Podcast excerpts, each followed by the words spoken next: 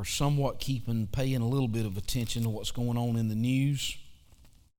Um, the situation with Russia and um, uh, Ukraine and all of that that's taking place. That's not just um, people that are just deciding that they want to go and to uh, take back that nation.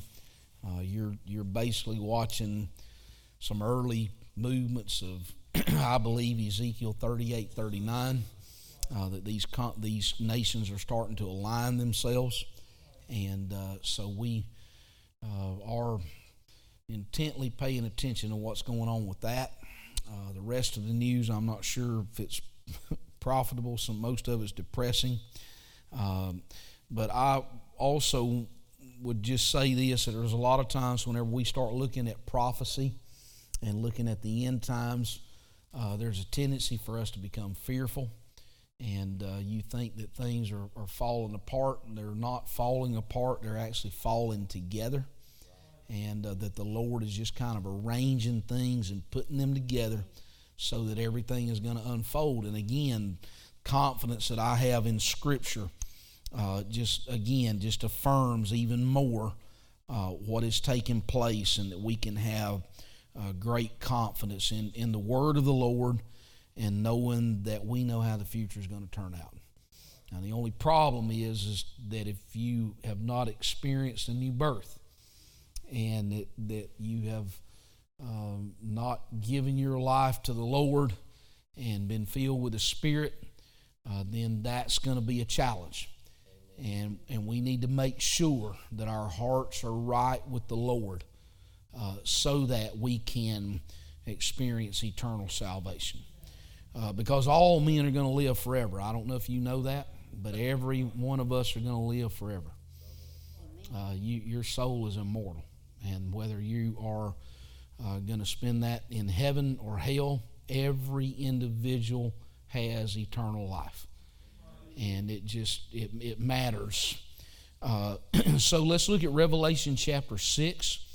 And uh, I want to, I'll just read that uh, here tonight before we start and before we kind of start diving off into uh, this. But Revelation chapter 6, beginning in verse 1, the Bible says there, chapter 6, verse 1, And I saw when the Lamb opened one of the seals, and I heard, as it were, the noise of thunder, one of the four beasts saying, Come and see. And I saw and behold a white horse, and he that sat on him had a bow, and a crown was given unto him, and he went forth conquering and to conquer. And when he had opened the second seal, I heard the second beast say, Come and see. And there went out another horse that was red, and power was given to him that sat thereon to take peace from the earth, and that they should kill one another. And there was given unto him a great sword. And when he had opened the third seal, I heard the third beast say, Come and see. And I beheld, and lo, a black horse, and he that sat on him had a pair of balances in his hand. And I heard a voice in the midst of the four voice four beasts say, A measure of wheat for a penny, and three measures of barley for a penny, and see thou hurt not the oil and the wine. And when he opened the fourth seal, I heard the voice of the fourth beast say, Come and see. And I looked, and behold, a pale horse, and his name that sat on him was Death, and hell followed after him. And power was given unto them over the fourth part of the earth to kill with the sword, and with hunger, and with death, and with the beasts of the earth. Okay, 25% there of population of the earth die uh, with these four horsemen. And when he had opened the fifth seal, I saw under the altar the souls of them that were slain for the word of God and for the testimony which they held. And they cried out with a loud voice, saying, How long, O Lord, holy and true, dost thou not judge and avenge our blood on them that dwell on the earth? And white robes were given unto every one of them And it was said unto them that they should rest yet for a little season until their fellow servants also and their brethren that should be killed as they were should be fulfilled. And I beheld when he had opened the sixth seal, and lo, there was a great earthquake, and the sun became black as a sackcloth of hair, and the moon became as blood. And the stars of the heaven fell into the earth, even as a fig tree casteth her untimely figs when she is shaken of a mighty wind. And the heaven departed as a scroll when it is rolled together, and every mountain and island were moved out of their places. And the kings of the earth, and the great men, and the rich men, and the chief captains, and the mighty men, and every bondman, and every free man hid themselves in the dens and in the rocks of the mountains, and said to the mountains and rocks, Fall on us and hide us from the face of him that sitteth on the throne and from the wrath of the Lamb. And the great day of his wrath is come, and who shall be able to stand? And uh, so uh, those are uh, the seals, and we'll touch those. Those are the six seals. We'll touch on uh, some of that here a little bit later on. Now, one of the things that we look at when you look at the book of Revelation is to ask yourself this question why uh, is the Lord unrolling these seals? Why are these things taking place at this particular time? And I think one of the matters is that uh, this section of the Bible it starts turning towards some of God's forgotten attributes. Now, a lot of times, whenever we start thinking about the attributes of God, we think about certainly about God's holiness. That is his chief attribute. But we also think about God's love. Uh, we think about the justice of God. Uh, but sometimes we forget that there are some of the other attributes of God, such as the wrath of God. Uh, that, that we forget that that is very much a part of his nature, uh, just like it is for his omnipotence, his omniscience, um, his uh, omnipresence, that He is everywhere in the world. Let me, I may have mentioned this to you before, but notice this Satan is not, is not omnipresent. Uh, he can only be at one place at one time. God is not like that. He is entirely in the world, everywhere at one time.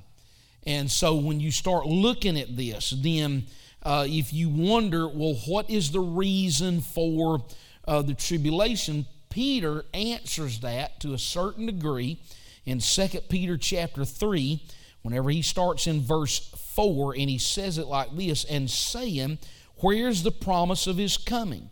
For since the fathers fell asleep, all things continue as they were from the beginning of creation. For this they willingly are ignorant of that by the word of God the heavens were of old, and the earth standing out of the water and in the water, whereby the world that then was being overflowed with water, it perished. But the heavens and the earth, which are now, by the same word, are kept in store, reserved unto fire against the day of judgment and perdition of ungodly men. But, beloved, be not ignorant of this one thing that one day is with the Lord as a thousand years, and a thousand years as one day. Now, there are times where that there are people, uh, biblical scholars, and sometimes I've fallen into that trap to look at and say, okay, we want to try to figure these days out. That one day is like a thousand years. But really, what Peter is getting at there is he's saying that there is that understanding that God does not look at time the way we look at time. And, and there are times where we think God has forgotten, that God is, has uh, turned his head and he's, he's allowed uh, Hitler's crimes and Pol Pot and Idi Amin and, and Joseph Stalin and all these things, that, that he's just letting them off and they lived their lives and they, they committed all these horrible crimes and that they're going to be off the hook. Peter said, Don't fall into that trap of believing that. because we look at a day as 24 hours. The Lord looks at it, doesn't, He's not bound by time. And there is a judgment that is going to take place to this part. So, whenever Peter starts expressing that thought about, and, and he doesn't specifically express the reason for uh, the tribulation there, but ultimately the purpose of the tribulation is, is that God is going to right every wrong and injustice that has ever been done. we'll pick up on some of that here in just a moment when we get to uh, the, the third horse, the black horse. But I want you, I want to point out something to you, and this again is just for uh, your own personal Bible study.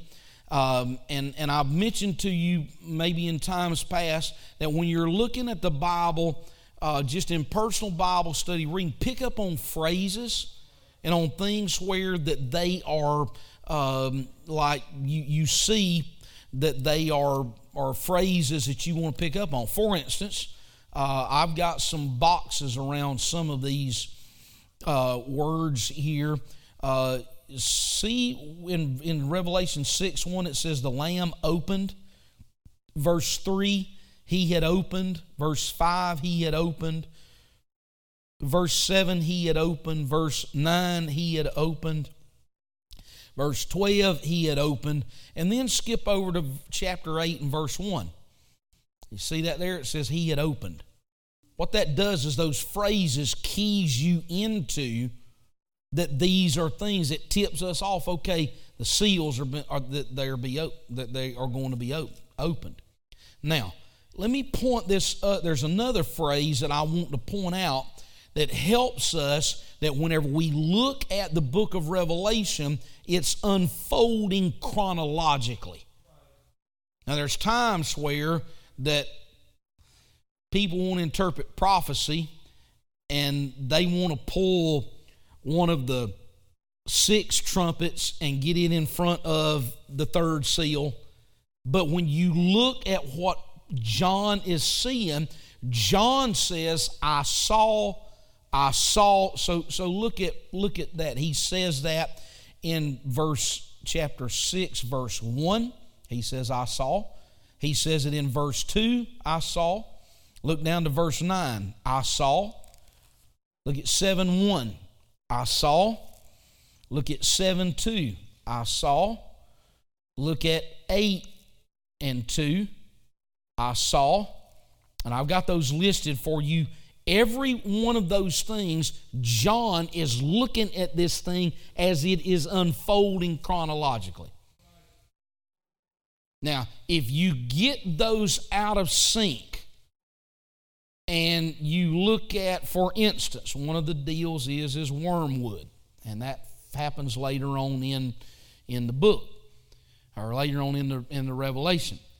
There were people in the past who tried to say that Chernobyl, you remember the nuclear reactor and the explosion and all of it, and it's still to a certain degree not inhabited although there are things that are starting to grow back there and it is starting to come to the place where that the radiation has diminished there. But there were some who wanted to say well when you read in what john was talking about about, about wormwood that this is what he saw. But if you get those things out of sync chronologically i can't remember when chernobyl was but i think it was in the sometime in the late maybe late 70s early 80s 86. So, I mean, it's been 30 years ago now. And so, what you have to do is you have to read the Bible in a let it unfold as it unfolds, and that's the way we look at the book of Revelation. And and if you get them out of sync, then what happens is is they lead to confusion of mind and confusion of spirit. Now, the book of revelation starts unfolding. That's kind of is something about how that in the first two chap or first well in chapters two and three that you find seven churches. And then you move to revelation chapter six and now all of a sudden you got seven seals. Now here's what happens. With the seventh seal it opens up the seven trumpets you get to the seventh trumpet, the seventh trumpet, and it opens up the seven vials, or if you want to call them the seven bowls. And so each one at the end of that seventh seal, end of the seventh trumpet, each you see how each one of them open up. Um, uh, uh, it, it, just kind of just widens out and it opens up uh, in that way. And then the tribulation ends with the second coming of the Lord and uh, that's a doctrine that you find scattered even uh, through a lot of the uh, Old Testament, that it talks about that there is a second coming.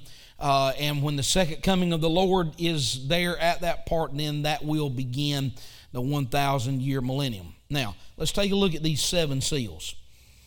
Now, here's where I want to be careful and not say, well, the white horse, the red horse, the black horse, the pale horse are indicators of certain people, things. Let's let the Bible speak for itself. There are some, um, and, and questionably uh, a lot, um, a majority, I would say, feel like that the white horse is the entrance of the Antichrist. I have heard a lot of other uh, explanations and varieties of things. I just want to make sure that I'm not trying to squeeze my thoughts into and forcing them in, for instance, to say that the white horse is the Catholic Church, because there are some that teach that, even some among the apostolics. And there are some that teach that the red horse is communism, and that the black horse is capitalism, and that the pale horse is Islam. Scripture is not clear, does not clearly indicate that. All I know, whenever I read through Revelation chapter 6 and see these four horsemen that are taking place, what is associated with them? Well, um, we do see that uh, there in verse uh, in, in verse 2 that that white horse he there's a bow and he has a crown that's given to him. He goes forth conquering and to conquer, but with his bow, he doesn't have he doesn't shoot any arrows. And so most of the time, whenever you see in, in the Bible an association of somebody going to war, they're not just going to take a bow. They're, they're going to take arrows with them while they go. So obviously, this rider of this white horse is going to be able to conquer the world, and there will not be much, I guess you'd say, mayhem and and blood and gore and, and all that sort of stuff that, that takes place as it unfolds. Now that does change here uh, with the with the red horse. The red horse comes along and notice there in verse 4, the Bible says, Out went another horse that was red. Power was given unto him to take peace from the earth, that they should kill one another. And there was given unto him a great sword. So we do, we can, from these this picture that that John writes to us under the inspiration of the Spirit that there is an indicator that there is a war that is sweeping across our world uh, during that period of time. Now, we get to the black horse. Notice there, look at where it says a measure of wheat for a penny and three measures of barley for a penny, and see that you do not hurt the oil and the wine. Now, this is going to be evident where that there's a famine that's going to move in. There are going to be food shortages. And whenever you see that there, there that it says a measure of wheat for a penny three measures of barley for a penny, that means that an entire day's wage is going to be completely spent just on the ability to try to purchase food. And whether you buy wheat or whether you drop down and you buy barley, which is a lesser quality product uh, than what wheat is, we do know this that there's a food shortage that takes place and during this period of time, while this food shortage, people are going to work, it's going to take an entire day's work to be able to purchase food. But notice what happens to the rich. See that y'all hurt not the oil and the wine. So, people that do have means, people that do have money, then the injustice that is there, that the rich are not going to be affected. Now, you can look through the Charlie Vector 19, as they call it. Uh, you can see how that has has affected it's affected the peons, and it hasn't really affected the elites because the because pictures have slipped out and they've still continued to party and fly their jets and have a big time and go here, go there, do that while everybody else has been locked down. And so that trend will continue on even into the tribulation. But I'll show you something here in just a minute that's going to help us to see uh, what's going to happen uh, to them. And then the Bible says that there is a pale horse uh, that comes along. Then again, there are some that teach, uh, even among us, and it's not just one or two. It's, I have some friends of mine that teaches that. We, Brother Patterson and I know a pastor here in Alabama that leans toward that, that the pale horse is Islam, and they get that from the color because when you look at that word pale uh, in Scripture, the word behind that is chloros, which means it's kind of got a green color, and so they associate green with being the color of Islam. But again, be careful to try not to make my personal thoughts, ideas forcing that into what we call just let Scripture speak for itself. Because it's about like trying to name the Antichrist. Okay, y'all, y'all do know I nearly come home from Bible college in 1990, I think it was. In 1991.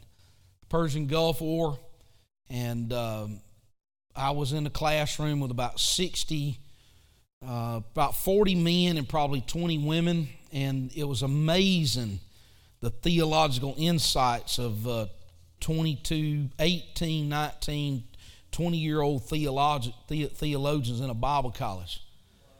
And uh, they had me so scared and shook up. Saddam Hussein, yeah, that's the Antichrist right there, I'm telling you now.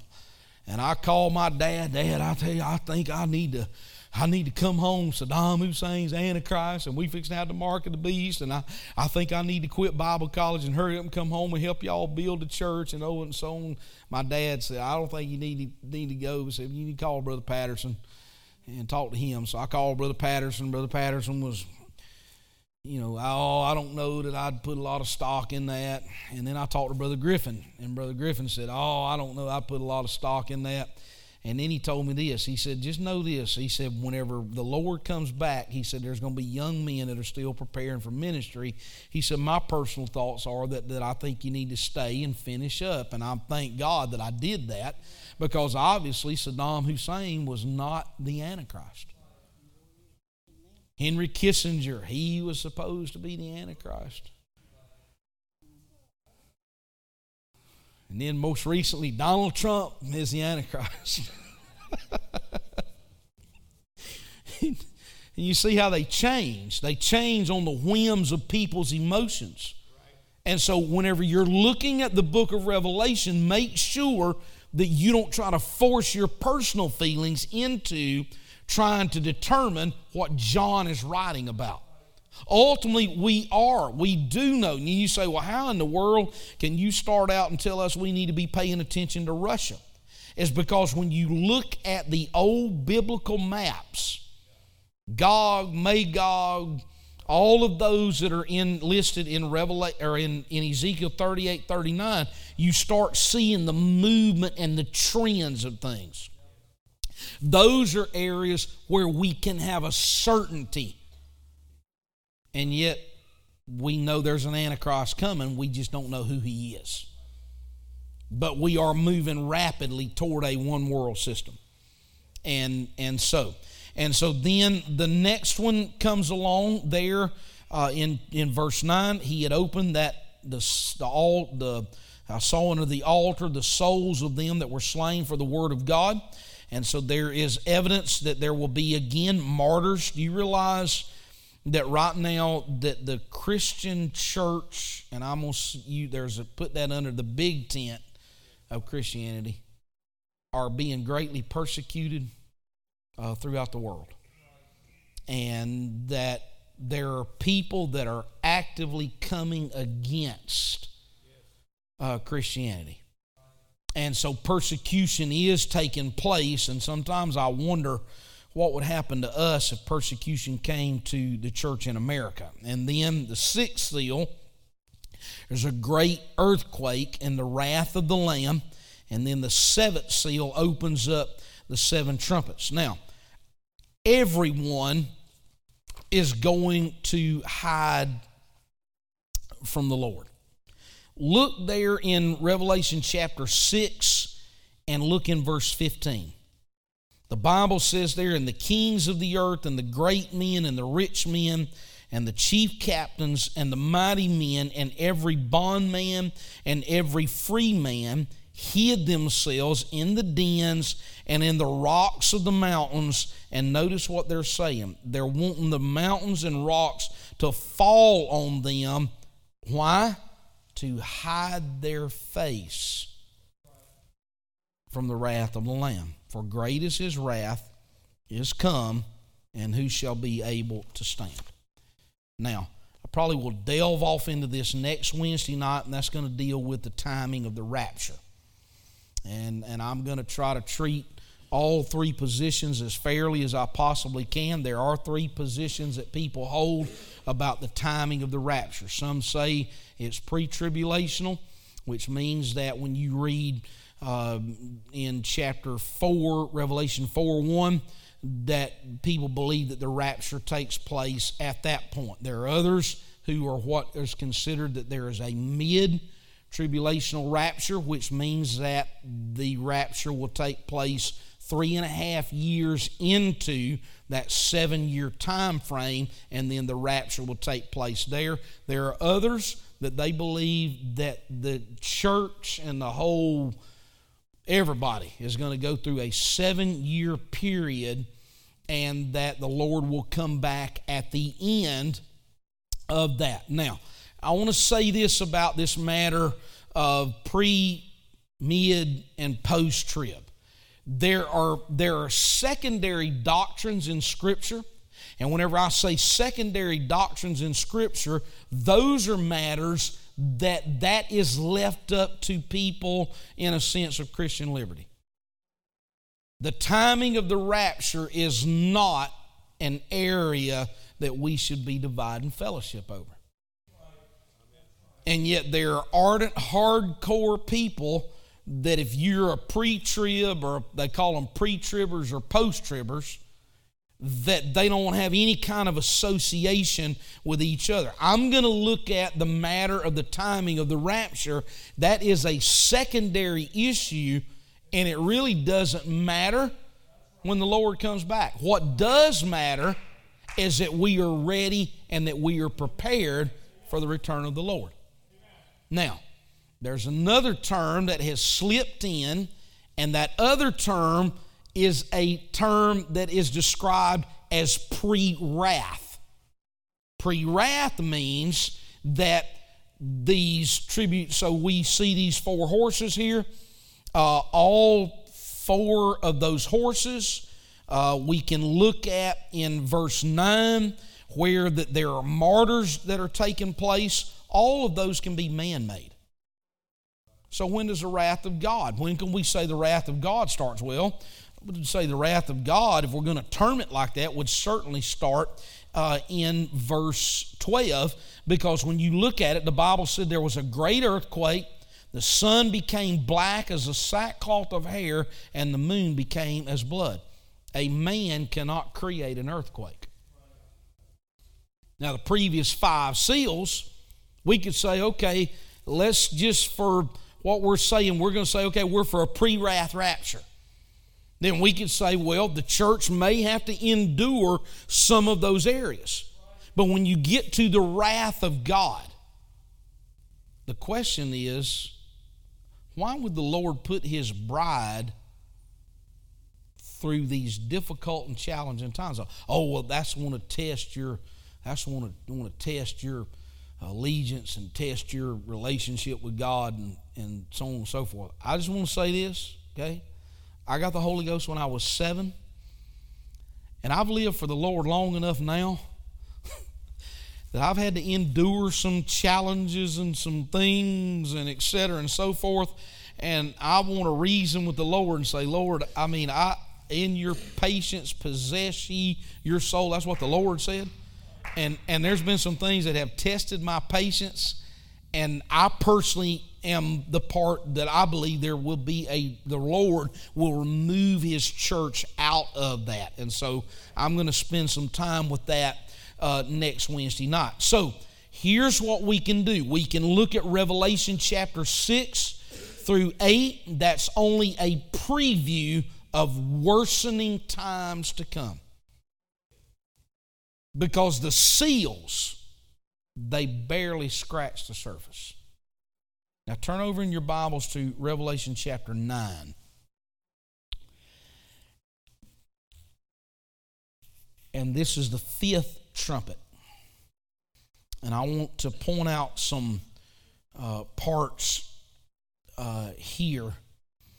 Uh, but let's look and let's start there in verse 3. The Bible says there, and there came out of the smoke locust upon the earth and unto them was given power as the scorpions of the earth have power. Now, if you don't read verse 2, then you can think, well, these are locusts that are just like they're buzzing around and they're going to sting you and catch you and so forth. But verse 2 keys us in that these are not just normal locusts, these are demons. Now, how do I know that? Well, let's read verse 2. The Bible says, and he opened the bottomless pit, and there arose a smoke out of the pit as the smoke of a great furnace, and the sun and the air were darkened by reason of the smoke of the pit. So they literally are being belched out of hell. Let's look at verse 4. It was commanded them that they should not hurt the grass of the earth, neither any green thing, neither any tree, but only those men which have not the seal of God in their foreheads. And to them it was given that they should not kill them, but that they should be tormented five months. And their torment was as the torment of a scorpion when he striketh a man. And in those days, shall men seek death and shall not find it. They're going to try to commit suicide and are not going to be able to die. Now that's pretty that's pretty I mean that's pretty telling. Uh, and the shapes of the locusts were likened to horses prepared unto battle, and on their heads were as it were crowns like gold, and their faces were as the faces of men.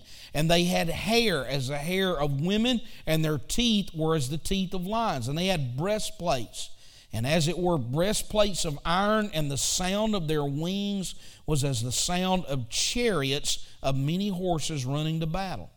And they had tails like in the scorpions, and there were stings in their tails, and their power was to hurt men five months. Now, here's where, again, more scripture opens and gives us more light. Verse 11 And they had a king over them, which is the angel of the bottomless pit, whose name in the Hebrew tongue is Abaddon, but in the Greek tongue his, he hath his name Apollyon.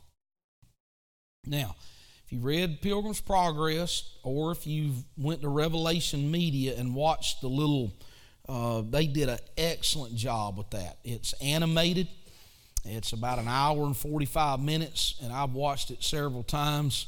Uh, they did an excellent job carrying along with John Bunyan when he wrote Pilgrim's Progress. But do you remember there was a part there where that when Christian leaves the house beautiful, which is a picture of the church. And the pastor was there. He had four daughters, and those daughters, they equipped Christian as he left and went out of there. And as he was going out of there, you remember he descends down into something called the valley of humiliation. When he gets into the valley of humiliation, he gets into the fight of his life, and Bunyan in the allegory paints it up and says that he is battling with Abaddon and Apollyon. He's in a battle with the devil. And you remember one of the blows that he comes along, he, he hits Christian, and Christian loses hold of his sword. And his sword gets away from him. And then he, he manages, he, he's, he's, he's, he's rattled, okay? Because the enemy is beating the life out of him. And he manages to get over and get the sword back in his hand and is able to ward off the enemy. And then, I don't know if you remember, but in his backpack, his carry on that he had, here's what they had packed in. This is pretty, he did an excellent job with this. But there was a loaf of bread and a flagon of wine, a bottle of wine. And that was symbolic.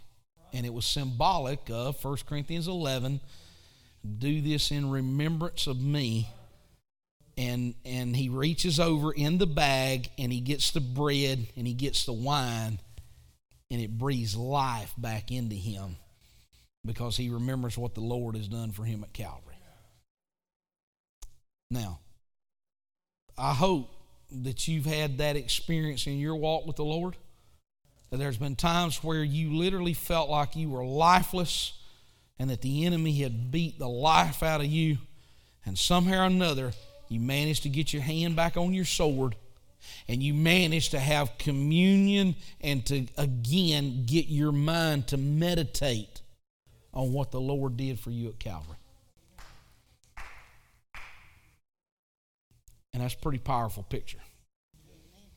And so these locusts, they come out, they work, and and again, now, here's something else that you notice. Look in verse 12 mixed in with the mixed in with the seals, mixed in with the trumpets, and mixed in with the uh, vials or the bowls are some woes.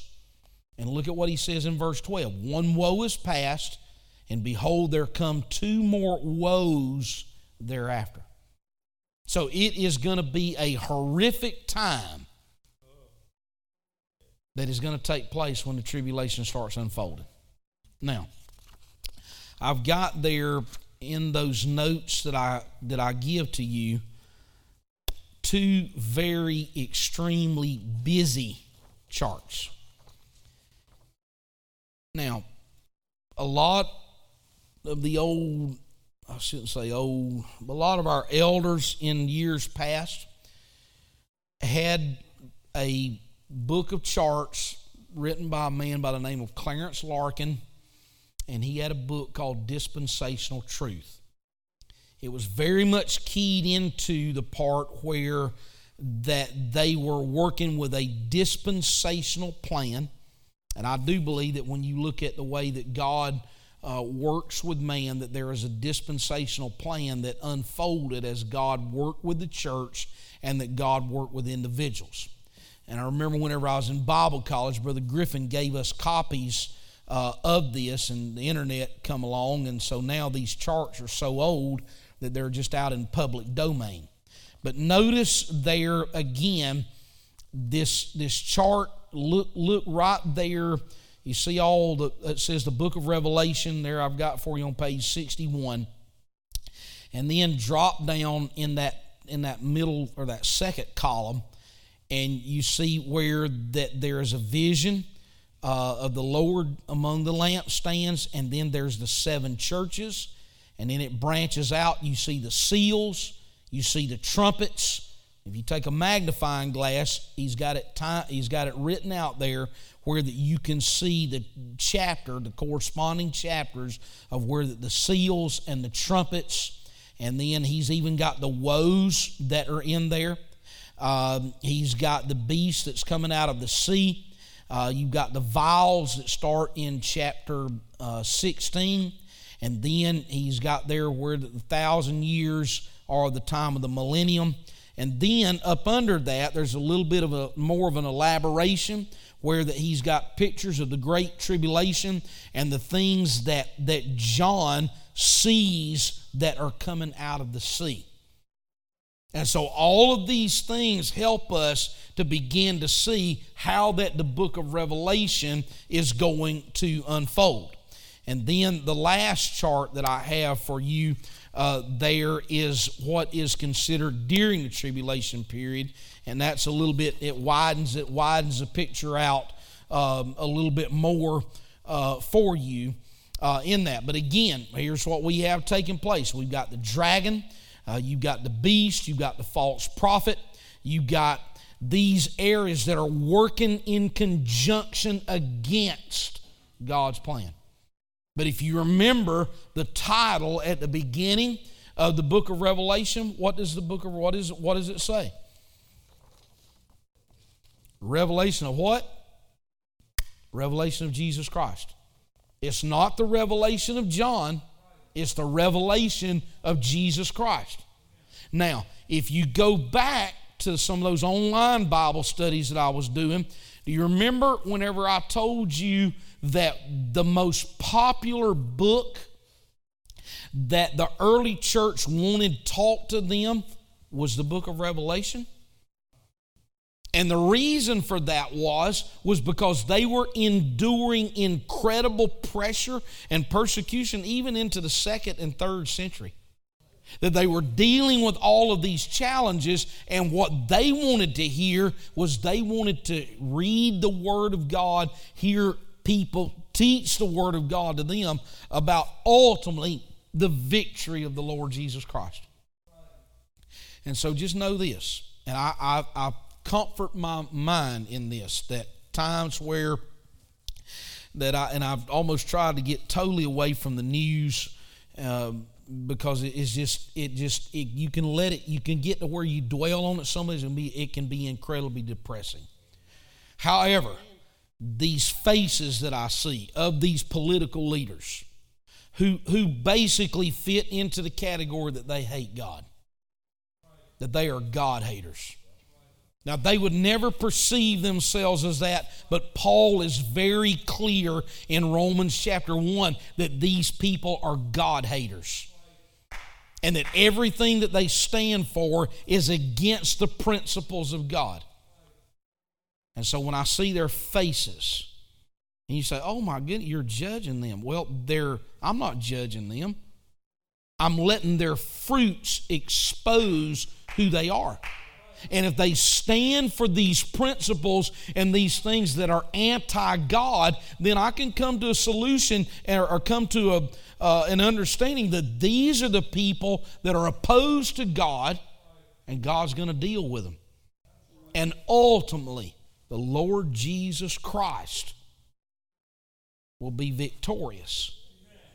And these people will be crushed under his feet.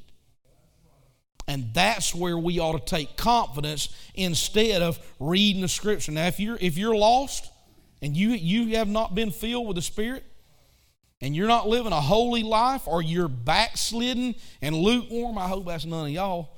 I hope that's whoever's out there. Okay? But if you're in that place and in that position, then then this book ought to terrify you. Because these things are on their way. They are coming. But if there is a work of the Spirit that God has done in your life, then whenever you read the book of Revelation, it shouldn't frighten you. It shouldn't get you all worked up. And I remember when I was a kid, and I mentioned this the other night, when I'd hear prophecy preachers, I, oh, I'd get up in the middle of the night and, and go in there and look, make sure my mom and dad hadn't been raptured and I'd been left behind and, and all that. Okay, you that was the part because I was fearful. Okay? But if the Lord has done a work in your life, there ought to be a confidence that you have and and and just believe that ultimately the Lord is going to come out on top and this thing all the wrongs are going to be righted the injustices are going to be taken care of and the Lord is going to prevail amen so keep that uh, in mind and uh, don't tell anybody I must have a fever. I'm stopping early. Don't tell them I let y'all out early, it'll mess up my reputation. Let's stand. Appreciate you coming to church tonight. And um, we, we ought to just we ought to put our hearts and our souls into this thing. I'm just, just going to tell you, okay, this world is going to pass away. But those that do the will of God, Bible says they're going to abide forever. And I want to do the will of the Lord. Amen. Let's lift our hands to the Lord. Lord, I'm thankful for your word. I'm thankful, Lord, for this prayer time that we've had tonight. I thank you, Lord, for the liberty, God, that I felt, Lord, while I have been teaching.